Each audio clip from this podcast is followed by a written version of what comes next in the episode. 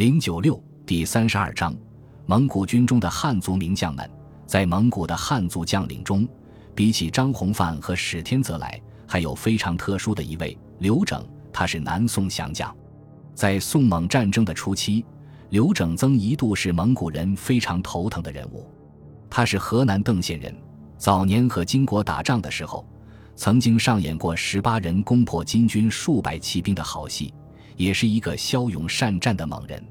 早期孟拱收复襄阳的战争里，他还是宋军的前锋将军。宋朝收复襄阳一战，刘整亲率敢死队强行登城，打到最后，100多人组成的敢死队只剩下他在内的3个人，终于成功光复荆襄。到公元1260年的时候，他已经升任泸州知府兼四川安抚使，也是南宋军中一方势力。但刘整在南宋却很不得志，原因之一就是他是北方人。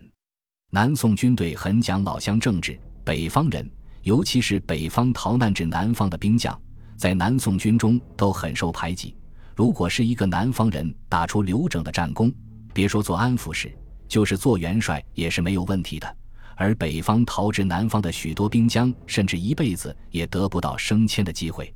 刘整的升迁全靠他一刀一剑打出来的。刘整不计较，只想老老实实打仗，认认真真守边防。偏偏南宋政府不给他这个机会。这时候正是贾似道当政时期，南宋经济困难，为了筹集资金，竟然搞起了打算法，即当时战争时，各地将领向朝廷征用的钱，必须要一分不少的交还回来，否则就坐牢杀头没商量。贾似道这么搞，一是因为他作为皇帝的表亲成为相国，在军中并无亲信，正好借此机会排除异己，安插私人势力；二是此时南宋政府经济上早就捉襟见肘，贾似道病急乱投医，巴望着南宋能趁机大发一笔，自己也能趁机大捞一笔。可是南宋的武将也硬气，有些就是要钱不要命，比如程士弼、于坚等名将，皆被贾似道以此为借口害死。特别是程士弼，这是刘整的老上级，他一死，刘整靠山遁道，恐怕离死也不远了。但刘整不想死，不想死，但贾似道让你死，怎么办？告状没用，只能投降了。刘整当机立断，与泸州对面的蒙古军取得联系，表示愿意以泸州30万军民投降蒙古。蒙古方面却一下子懵了，多年以来，刘整一直是蒙古军最强劲的对手，打不过，劝降劝不过，他是蒙古人进入四川前越不过的天堑，谁成想这天堑真要归我了。蒙古人起先怀疑刘整是诈降，刘整急了，发誓赌咒半天再三表忠心。公元1261年6月，蒙古大将刘黑马来到泸州受降，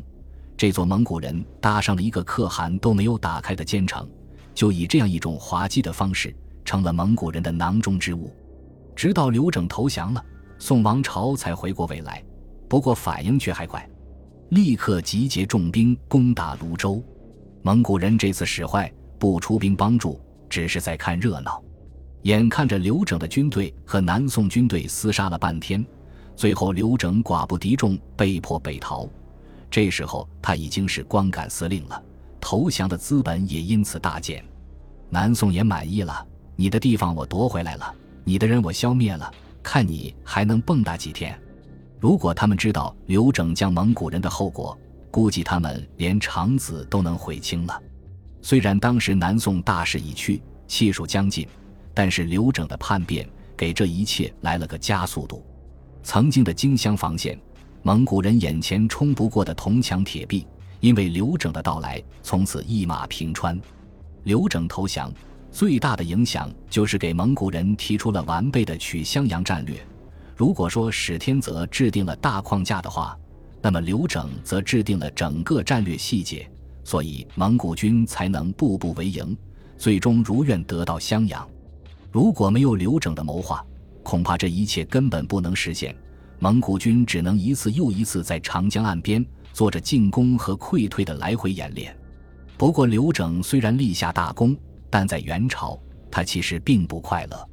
在南宋，因为他是北方人，所以不被待见，到了北方却因为他是南宋过来的，一样不被待见。刘整攻破襄阳后，率军欲直捣临安，结果主帅伯颜命令他原地待命。刘整知道元朝人不想让他立功，当场失声痛哭，明白自己得到的信任是有限的，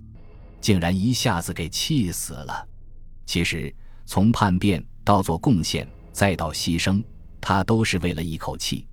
先是不能忍贾似道，最后也不能忍伯颜，逼得他在南北都活不下去的人，一汉一蒙竟然也都是相爷。刘整的一生估计是命犯丞相了，但刘整却注定两头不是人了。不但蒙古人不待见他，南宋的移民更恨死他。